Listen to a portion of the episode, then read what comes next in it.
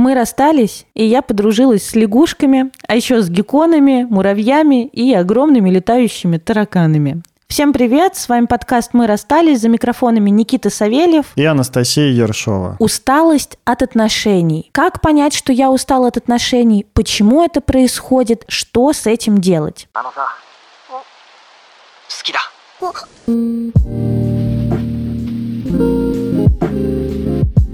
Настя, бывало ли у тебя когда-нибудь, чтобы ты уставала от отношений? Да, постоянно.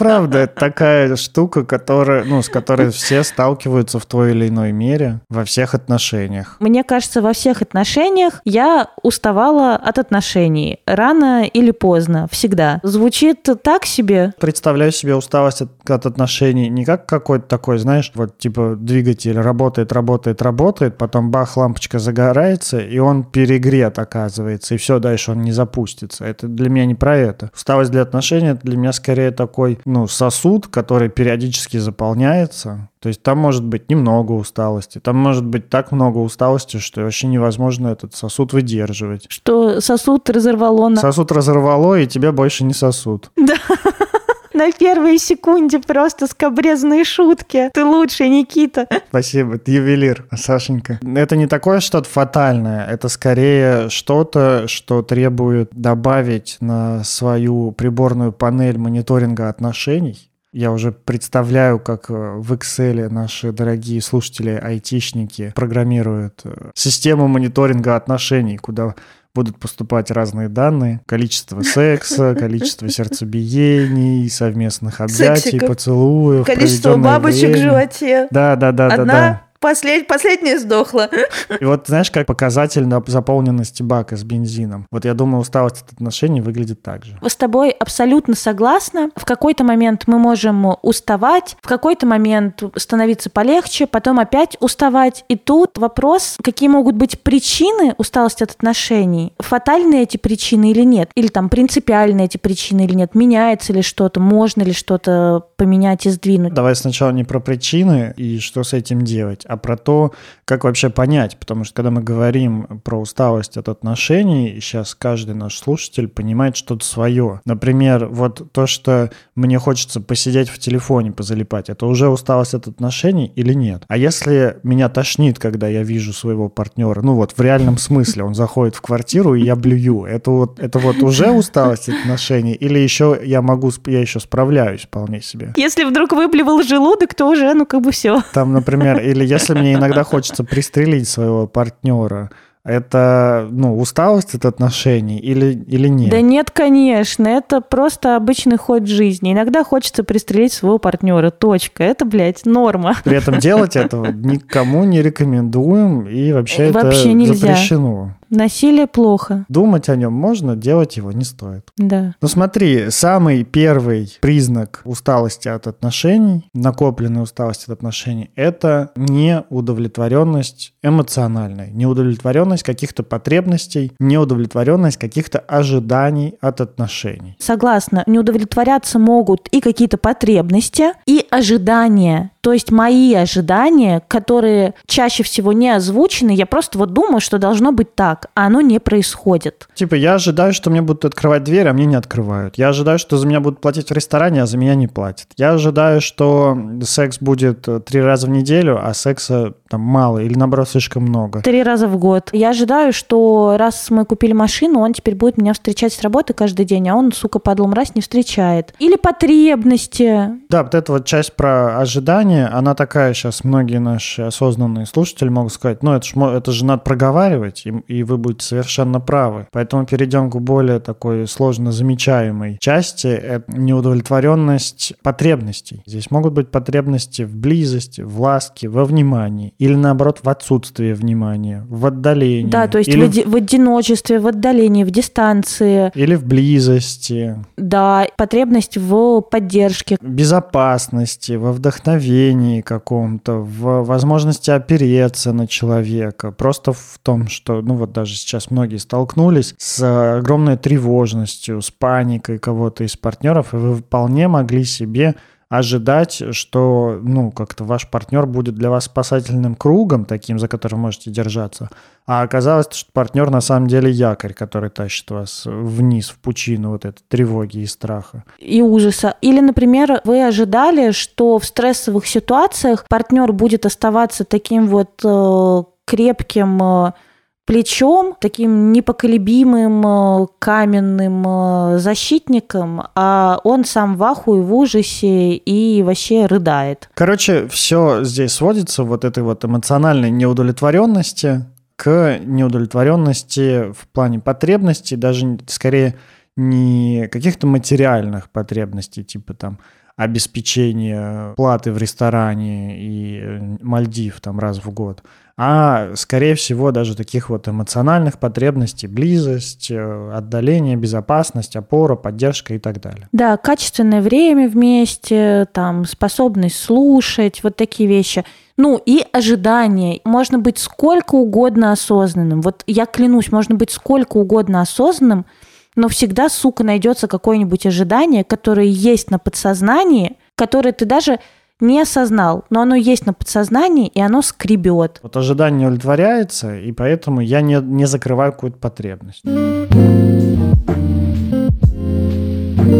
Ребята, наша сегодняшняя интеграция вместе с Zigmund.online будет про то, как помочь себе в свете текущих событий. Наверняка кто-то из вас сейчас сталкивается с тревожностью, с отсутствием сил на работу и на свою жизнь. Кто-то испытывает вину за то, что у вас все нормально или, упаси боже, хорошо. Кто-то поругался с родителями, друзьями, любимыми на фоне обилия информации в сети. Или, может быть, вы испытываете небывалый подъем возбуждения, готовы пользоваться моментом, чтобы построить что-то новое. Даже в таком состоянии берегите себя, пожалуйста потому что это может быть одной из реакций на стресс. Мы с сервисом онлайн-психотерапии Zigmund.online хотим напомнить, что лучший способ справиться с теми чувствами, которые сейчас возникают, это личная психотерапия. Психотерапевт не будет вас переубеждать, не будет с вами спорить, не будет осуждать вашу позицию и чувства. Наоборот, сессия с психотерапевтом – это безопасное место, где вы можете поговорить о том, что вас волнует? К сожалению, наши с Никитой практики набраны, и свободные места появляются редко. Но мы можем рекомендовать вам специалистов из сервиса zigmund.online. На платформе их собеседуют, проверяют высшее образование и сертификаты. Все психотерапевты, которые работают там, проходят личную терапию и супервизию. Найдите своего специалиста на сервисе и работайте с ним онлайн в удобное для вас время. С компьютера, планшета или мобильного. Все, что вам нужно, это закрытая комната, где вас никто не потревожит в течение часа. И немного смелости – прикоснуться к своим чувствам. Попробуйте поработать с психологом с помощью Zigmund.online. Для наших слушателей действует увеличенная скидка на первые две онлайн-сессии. Теперь они стоят 1990 рублей вместо 4990 рублей. Используйте наш новый промокод РАСС. Четыре буквы, заглавные латиницей, R, A, 2S как доллар. Помните, что если помочь себе заметить и прожить свои чувства, то вы сможете выдерживать больше неопределенности и поддерживать близких. Позаботьтесь о себе, и мир вокруг станет немного лучше. Ищите ссылку на zigmund.online в описании нашего выпуска. Следующий признак, он, мне кажется, очень яркий, и просто Красный киньте в меня камень, если вы ни разу, ни разу так никогда не думали. Такое ощущение, блин, выбрала не того человечка или выбрал не ту женщину. Ошиблась. Зря, конечно, время потратила. Блин, блин, блин. Еще, ну, еще всех есть. Бывало. Еще, еще есть, когда смотришь, ну, смотришь на партнера и такой думаешь, ну все, пора выбирать теперь партнера получше. Знаешь, как iPhone менять такой, типа, ну все, пора вот теперь Точно, я, я, я переросла своего партнера. Типа я раз, или перерос, я развивался, а она не развивалась, поэтому, блядь, мы расстались. Да, это супер нарциссическая защита, которая, ну, когда ты видишь в человеке просто реально новый iPhone или новый MacBook и такой, типа, Ну, у этого уже и аккумулятор слабенький, ебется быстро, как-то заканчивается там. Ну и по магазинам со мной не ходит. Процессор небольшой, деньги не так много зарабатывает. И камера плохая, ну, как-то одевается так себе, цвет не тот. Ну и вообще это там, не знаю, Android, а не iPhone, там какой-нибудь дешевый, выпущенный российской фирмой. Ужасно, просто отвратительно. Объективация человека. Отвратительная правдоподобность. Ноль звезд из пяти, ноль. Все что мы перечисляем, и вот это вот ощущение, что, бля, я ошиблась, там, я ошибся, не тот человечек. И самое прикольное, что, значит, когда вы вступали в отношения, Никто ведь не вступает в отношения. Нет, сейчас напиздела, даже я так вступала в отношения. Когда я смотрела и думала, блядь, но не мое. И все равно вступала в отношения. Вот прям было, каюсь, было со мной такое. И оправдывалась, подтверждалась, да, и правда не сойдемся. Вообще мы вступаем в отношения и думаем, ну классный же. То есть нам человек чем-то нравится. У меня справедливости ради тоже было много пунктов, которые нравятся, и там парочка, по которым я думала, бля, ну не сойдемся. Ну по ним мы не сошлись реально. Все остальное было заебись. Ты имеешь в виду, что не просто ты смотришь на человека и думаешь, что какой-то он хуевенький, а когда ты смотришь на человека и в тех местах, которые тебе раньше нравились, те места, которые для тебя раньше были окей, ты начинаешь их уже как-то обесценивать и такой думать, что ну вот здесь вот плохо. Ну да, ну то есть, например, человек всегда говорил, я люблю, допустим, музыку, я люблю музыку, да, я зарабатываю немного, но я там типа вот зарабатываю, мне важно этим заниматься, я хочу ездить на конкурсы, я хочу так. учиться. И ты думала, бля, охуенно, какой у меня творческий, классный чувак. А потом в какой-то момент ты к нему приходишь и говоришь, ну ты заебал, ты слишком мало зарабатываешь, бери корпоративы. Он такой, бля, блядь, я ведь не собирался корпоративы брать, я участвую в конкурсах, смотри, вот там то, все, пятое, десятое. Рассказываешь такую трогательную историю одного абьюза. В той ситуации, про которую ты рассказала, скорее всего, девушка не очень обратила внимание на свою потребность, на свое желание, чтобы ее партнер там зарабатывал как-то больше денег, обеспечивал, возможно, или еще что-то. И, скорее всего, она просто не обратила на это внимание в момент, когда вступала в эти отношения, Потом влюбленность как-то подпрошла, какой-то вот этот вот романтический флер подпрошел, и мы такие, типа, ни хрена себе, оказывается, мне вот это было важно. Но мы этого не замечаем и не принимаем это себе, а начинаем докапываться до партнера. Типа, а ты что это вдруг не угадал мои потребности и не соответствуешь им? Такое со всеми бывает. Это нормально вступить в отношения, не заметив каких-то своих важных потребностей, и только потом уже по ходу этих отношений понять, что мне что-то там не хватает, мне, оказывается, чего-то надо.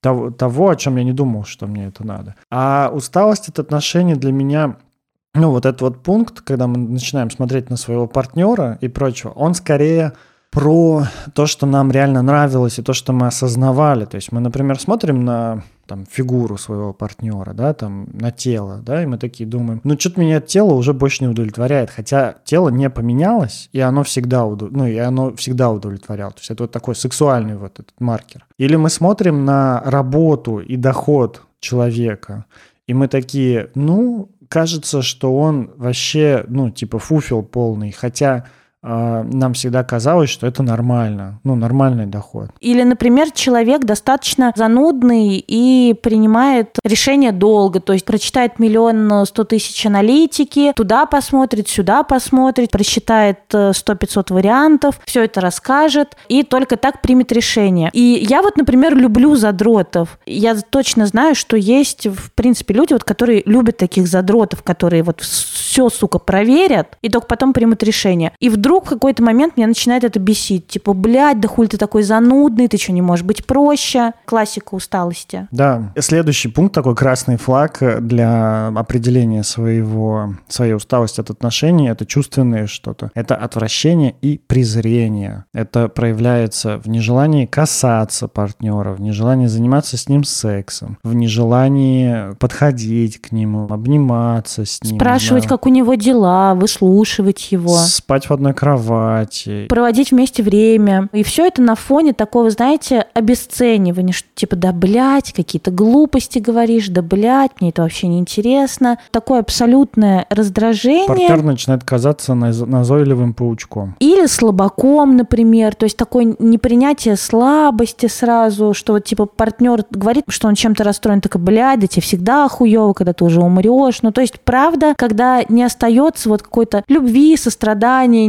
нежности, а все заполняет раздражением, презрением, правда, ненавистью. Типа, блядь, ненавижу, когда ты так делаешь говоришь, типа, блядь, он что-то стал такой нытик, или, блин, у меня вообще мужик такой слабак. Такое описание. Или парни, а что парни говорят? Типа, блядь, моя вообще уже заебала мозги делать. Все, что мы замечали как недостатки у партнера, и все, к чему мы раньше нормально относились, были толерантны к этому, ну и как-то это нас не бесило, не злило, сейчас начинает просто дико бесить, дико злить. Вот это вот показатель того, что все, похоже, усталость накопилась от отношений. Последний такой очень важный признак того, что вы устали от отношений – вы уже больше даже не хотите за них бороться. Вы не хотите ничего обсуждать, никакому парному психологу идти, никакие подкасты про отношения слушать. Скорее всего, это не про вас, потому что вы слушаете нас и как-то задумываетесь о, о чем-то, но вполне себе поймаете себя в такой ситуации, вспоминаете о том, что нежелание бороться за отношения, нежелание строить ну, как типа отношения. типа бороться, даже просто разбираться, вот просто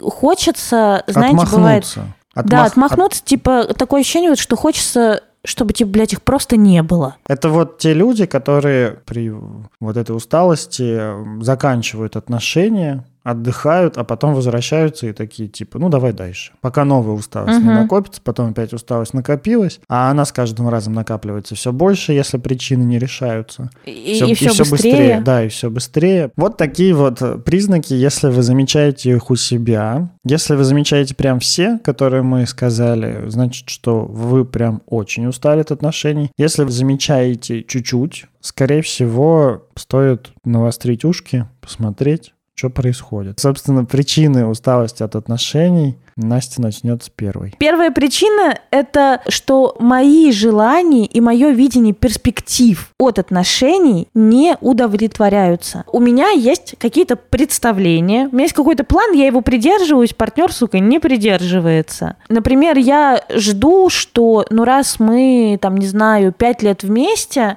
то мне сделают предложение, а его, блядь, не поступает. Угу. Не поступает и не поступает. Естественно, я начинаю уставать и могу уставать разными способами. Причина вот такая. Мое видение перспектив и мое видение желаний от отношений не совпадает э, с перспективами и желаниями партнера. Перспективы могут быть не только в плане замужества, а они еще бывают часто в плане детей, в плане... Вот сейчас многие столкнулись в плане иммиграции. В плане переезда, да, да. иммиграции, все правильно. Перспективы в образе жизни, потому что часто бывает так, что один говорит, я все, свободный художник, я буду творить и просыпаться там в 5 утра, ложиться там, не знаю, в 2 ночи. Даже просто у меня стремление быть фрилансером и работать из любой точки мира, а второму ну, типа, там, важна стабильность, и он хочет... а другой, например... Да, а там... второй хочет стабильно работать, и ему достаточно там двух отпусков в год, что-нибудь новое посмотреть. Другая важная причина, которая прям вот обращайте на нее внимание в первую очередь. Это постоянное нарушение договоренностей. Это очень широкое понятие, но в первую очередь, конечно же, самое заметное здесь это измены. Если у вас есть договоренность о том, что вы вообще-то не изменяете друг другу, что вы являетесь... Ну, типа, что вы закрытая моногамная пара, да? Да, да, что вы эксклюзивные партнеры сексуальные друг для друга. Нельзя обниматься голыми. Нельзя целоваться, обниматься голыми, трогать друг друга за причинные места, ну, кого-то, кроме вашего эксклюзивного партнера, э, заниматься сексом и вот это вот все. Усталость от отношений с изменами возникает не только у человека, которому изменяют, но и у человека, который изменяет. Изменяя, то есть, по сути, унося напряжение из своих отношений в другие, да, там, с третьим человеком, мы все больше устаем от своих отношений, потому что там напряжение сохраняется, вся легкость уходит вот в измены. И, соответственно, у того, кто изменяет, тоже копится усталость, ускоренно копится усталость от отношений. Это не только про измены, скорее всего, испытывает много напряжения. Только с психопатией можно нарушать договоренности и не испытывать вообще никаких по этому поводу чувств. Обоюдно устает и тот, кто нарушает договоренности, потому что ему, естественно, прилетают пиздюли, и тот, перед кем нарушают договоренности, потому что нужно постоянно раздавать пиздюли в своих отношениях и копить обиду. Если закапываться дальше, то тот, кто нарушает договоренности, он же это делает не просто так, там наверняка есть какая-то причина, и если эта причина нарушение договоренности постоянное, значит, эта причина неосознанна, значит, она не замечена, никак не реализована, про нее не поговорили. И это напряжение тоже изнутри человека, который нарушает договоренности, его сжигает. Тоже создает много усталости от отношений. Важно сказать, вот помимо измены, это могут быть вообще любые вещи. Например, постоянные опоздания. Понятно, что там разовые бывают разные ситуации, но когда это постоянно происходит, когда постоянно происходит нарушение с разными договоренностями, с разными. То есть, например,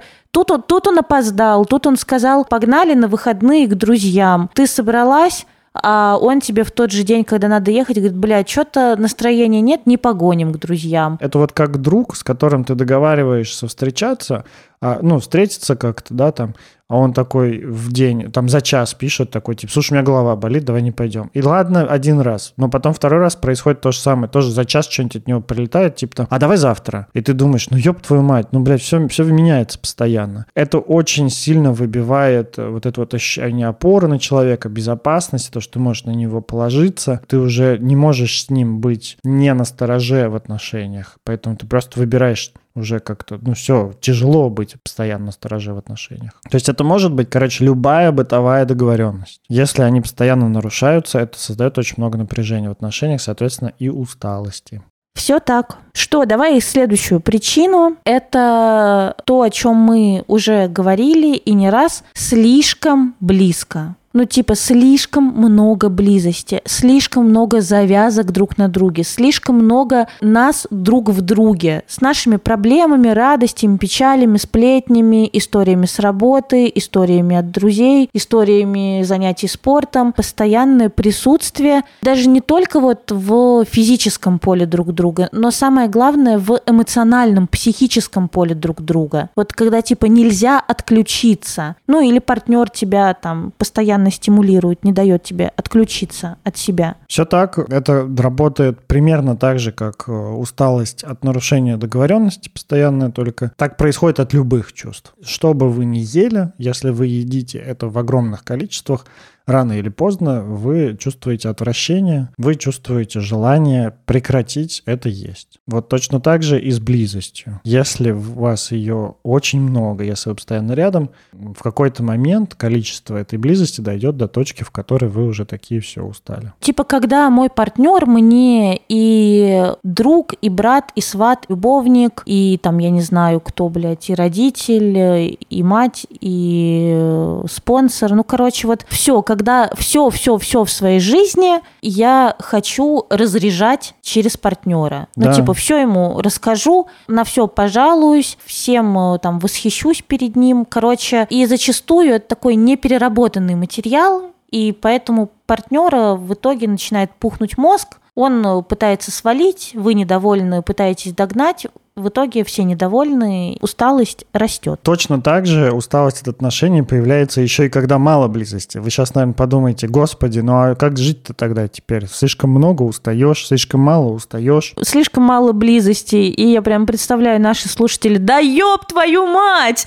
Начинают просто орать, типа, да сука! Да, сильно мало близости, это, ну, когда реально ты не можешь приблизиться, когда у тебя есть э, потребность в каком-то количестве проведенного времени вместе, разговоров каких-то, физической близости, а ее не хватает. Это очень часто, скорее работает для людей, которые в отношениях вместе не живут, для людей, которые очень много работают, которые редко встречаются. Ну, типа отношения, там мы уже целый год, но мы видимся раз в неделю, например. И мне этого не хватает. Постоянное, вот как мы говорим, постоянное нарушение договоренностей, а бывает еще постоянная нереализация собственного интереса.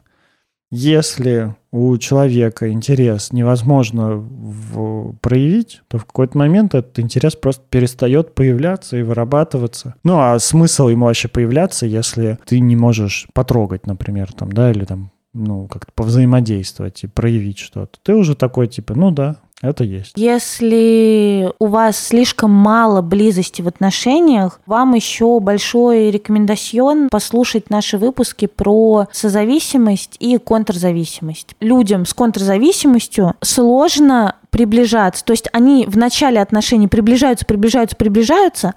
Потом, когда привязанность становится сильная, происходит такое замирание и испуг, типа, и количество близости начинает резко сокращаться, потому что они себя как бы, ну, убегают так, вытаскивают из отношений. Вполне себе отношения с контрзависимым человеком может быть, или я контрзависимый, я в отношениях, потому что от недостатка близости страдают оба, и контрзависимый тоже страдает. Ему хочется близости, просто страшно. На, на всякий случай, блядь, послушайте, лишним не будет. В какие бы вы отношения не вступили, вы точно от них устанете. Мы вам доказываем это нашим огромным списком того, что может вызывать усталость от отношений. И закончим мы его последним пунктом. У меня в жизни наступает какой-то кризис безотносительно отношений. У нас не в отношениях кризис, а у меня там на работе кризис, или в самоопределении кризис, или с деньгами какие-то проблемы, или в отношениях с родителями проблемы, или там, прости господи, э, не знаю, родители болеют. Ну вот что-то такое происходит, что в моей жизни наступает кризис тогда отношения в этот период могут восприниматься как то, что еще дополнительно высасывает силы. Вот есть кризис, с которым мне надо справляться, и есть отношения. И кажется, что сейчас я отрублю отношения, и тогда мне будет проще справляться с кризисом. Но это, конечно, иллюзия и хуйня из-под коня. Хотя, мне кажется, это может быть вполне себе правдой. Ну, правда, будет проще справляться, потому что отношений не будет, но еще и не будет много хорошего, что ты в отношениях получал. Ну, не будет поддержки, не будет радости. Я помню, как вот у меня были достаточно хорошие отношения, такие легкие, непринужденные, и все было нормально, нормально, нормально в жизни, а потом пришла такая жопа, у меня еще был бизнес по подбору нянь, и вот с напарницей, и что-то мы с ней как влетели в такой кассовый разрыв. Мне было так хуево, меня так крыло – тут у меня резко появилась неудовлетворенность отношениями, и я разговаривала с мамой, и она такая, чё, как? Я говорю, мам, вообще пиздец какой-то. Короче, что-то по всем фронтам горим. Еле справляюсь, еле сохраняю спокойствие. Ну и, в общем, решила расстаться с этим чуваком, потому что вообще нет времени на отношения, надо заниматься вот типа бизнесом, чтобы он не, не, не сгорел, пока у нас кассовый разрыв. Она такая, Настя, ты так дохуя всего делаешь. Оставь, пожалуйста, отношения просто для радости, чтобы было место, где отдохнуть, пока ты справляешься с пиздецом. И, господи, я послушала совета, оставила отношения для радости, и они еще долго меня радовали, и это было, правда, место, где я отдыхала. Стало бы ли мне проще? Мне бы стало в том смысле, что когда я такая уставшая, типа от отношений, такая раздраженная на отношения, и я их отсекаю, конечно, становится проще. Совсем другое заметить, чем я действительно раздражена вот этим кризисом, и не перекладывать вот это вот условно мое говнище, которое происходит в жизни, не носить туда в отношения, а оставить там цветущий сад, а потом выходить за заборы цветущего сада и раскидывать говно лопатой. И это работа, потому что хочется открыть э, вот эти, открыть все настежь, распахнуть ворота, чтобы говнище затопило и сад. Вот не надо так делать, оказывается. Хорошо, не будем. Хорошо. Что делать? Кто виноват, как всегда? Как исправить отношения, когда ты уже не хочешь исправлять отношения? Большая вероятность того, что вы правда откажетесь от таких отношений, если у вас есть вот это вот нежелание, дикое отвращение что-то делать с отношениями. Ломать себя через колено, послушать подкаст «Мы расстались» и такие сказать типа «О, да, я вот замечаю, что у меня есть нежелание заниматься отношениями, вообще не хочется как-то к ним возвращаться» и это усталость от отношений, поэтому пойду-ка я поработаю над ними, это херня. Скорее всего, так не сработает. Вы только это не знают как. Еще давай ложечку за маму, ложечку за папу и за партнера. И за нас с Настей. Не надо, это, ну, скорее всего, не получится. Кажется, что это такая вот стадия, в которой, ну, просто принять и стойко погибнуть. Слушай, а мне кажется, дать, мне кажется... Дать умереть, так сказать. Не, мне кажется, что если накоплено очень много всего, правда проще отпустить. И, типа, не копить в следующих отношениях. Ну, типа, слова красивые, но ты пидор. Угу. Что я могу сказать? Самое лучшее, когда я вдруг замечаю много претензий к своему партнеру, неудовлетворенность отношениями, ощущение, что я переросла партнера, ощущение, что, блядь, он говорит какую-то хуйню.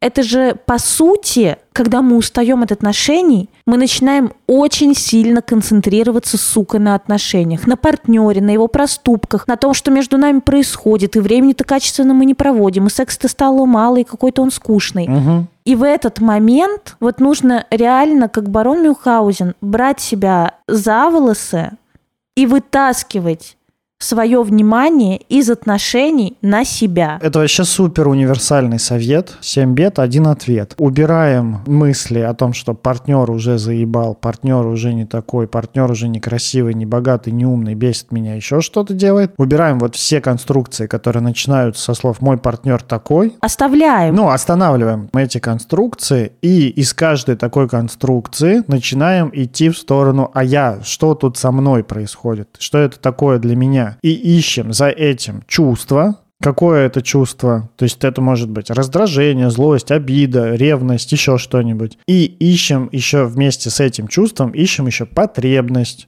Какая потребность за этим стоит. И дальше проверяем.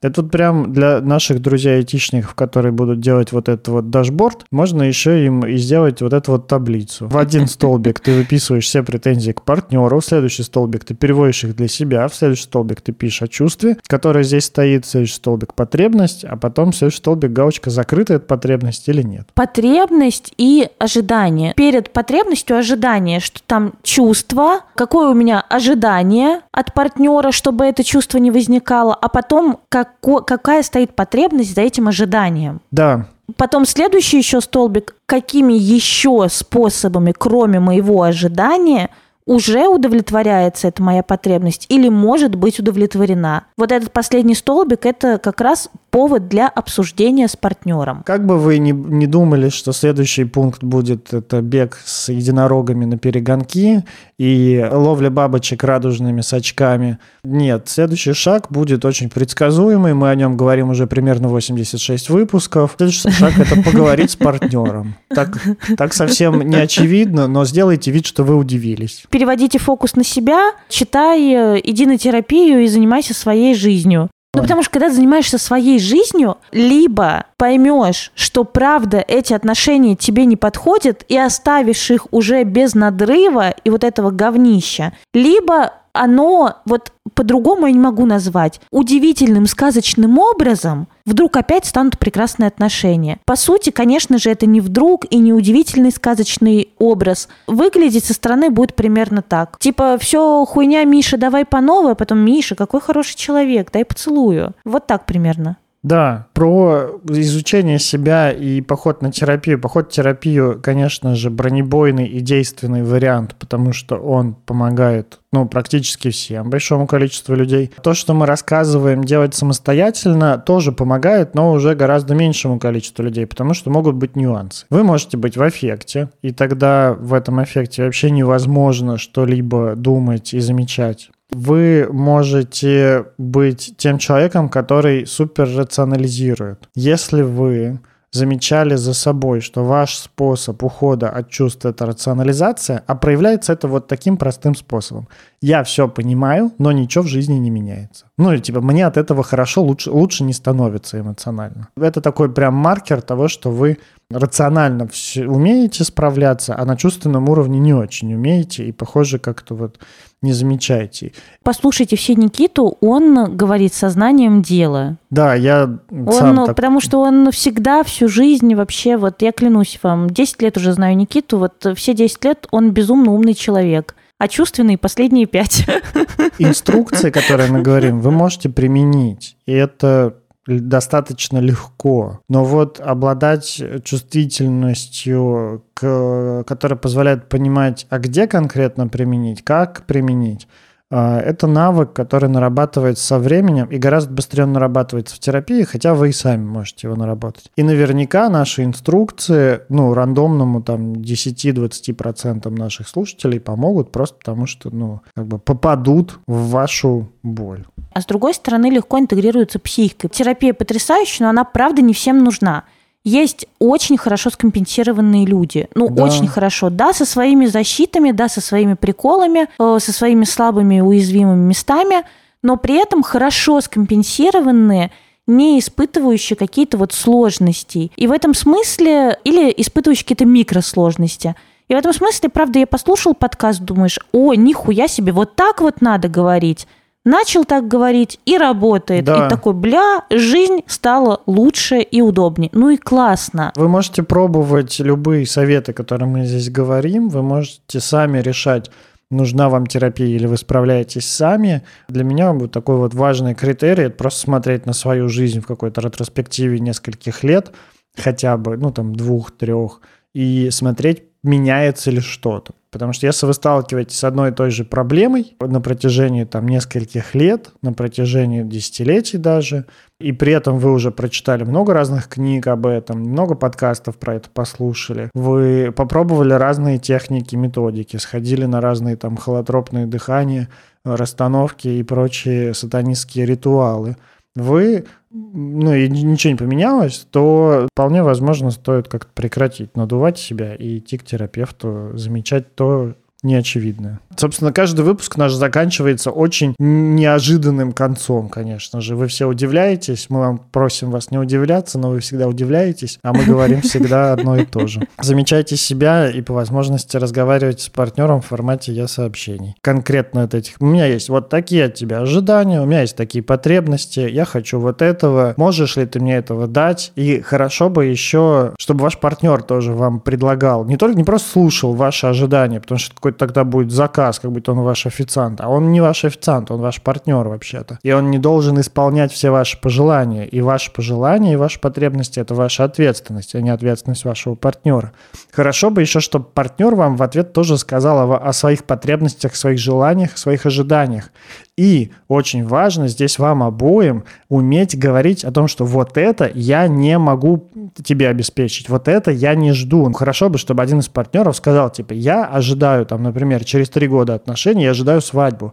А другой партнер бы сказал, ну, too bad, я не собираюсь это, там, типа, выходить замуж или жениться, а, или вообще там регистрировать брак. Попробуйте, когда вы будете разговаривать с партнером, попробуйте э, в местах, где вы в желаниях не сходитесь, переходить на уровень потребностей. Да даже там, где сходитесь, хорошо бы перейти на уровень потребностей, потому что одно и то же желание может быть разными потребностями для людей. То есть для кого-то, например, необходимость, э, для кого-то желание пожениться и заключить брак является потребностью в безопасности, человек будет себя гораздо безопаснее, комфортнее ощущать в плане того, что ты никуда меня не бросишь, ты не уйдешь от меня, а если уйдешь, то там мне достанется половина имущества, то для кого-то брак вполне себе может быть потребностью такой, ну, какой-то символической, какой-то такой вот, скорее, страхом отвержения там или еще чем-то. Принадлежности, типа, к общему. Семье, вот, к, семье. к общему, да. Да, да. да.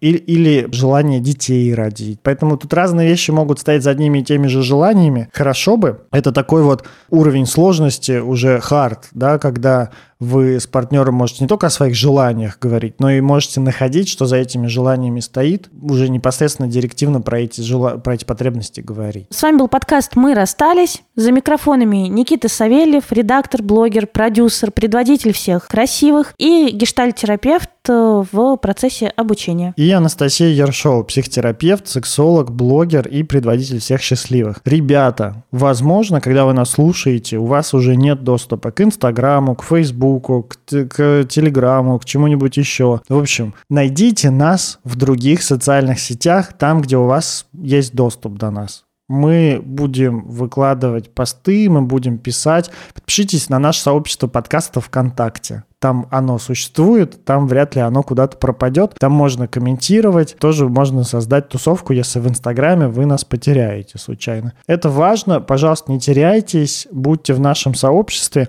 а тем, кто хочет вступить в наше закрытое сообщество слушателей, патрончиков, пожалуйста, если вы из России, пока что не вступайте на Патреоне, потому что его невозможно оплатить, а нам невозможно вывести оттуда деньги. Мы в ближайшее время создадим аккаунт где-нибудь на российской системе, где вы можете оплачивать. Тем, кто с, из-за границы нас слушает, Пока что давайте оставим Patreon. Если что-то изменится, мы скажем. Всегда можно написать мне в телеге, всегда можно мне написать на том же самом Патреоне. А, я там отвечаю и вам все помогу, не оставлю. Если что, есть электронная почта, там туда тоже можно написать. Найдете, в общем, если захотите со мной связаться, я вам отвечу обязательно. Поэтому, пожалуйста, подписывайтесь на наш подкаст, э, рекомендуйте его друзьям. Это будет самая большая помощь сейчас и нам для роста какого-то нашего подкаста, и вашим друзьям, тем, кто хочет, ну, как-то отвлечься хотя бы немножко от информационной вот этой вот войны, которая происходит вокруг не только отвлечься, но еще и понять что-то про их отношения. Все, всем вам любви, всем мира. Я надеюсь, мы с вами будем все жить дружно, долго и продуктивно. И счастливо. Продуктивно, блядь. Это э, понятно, невротик Настя. И счастливо, и э, нарцисс Никита. И продуктивно. Да. Жизнь одна, кайфуйте, ребят. Все, всем Жизнь пока. Жизнь одна, работайте. Пока. Все, пока.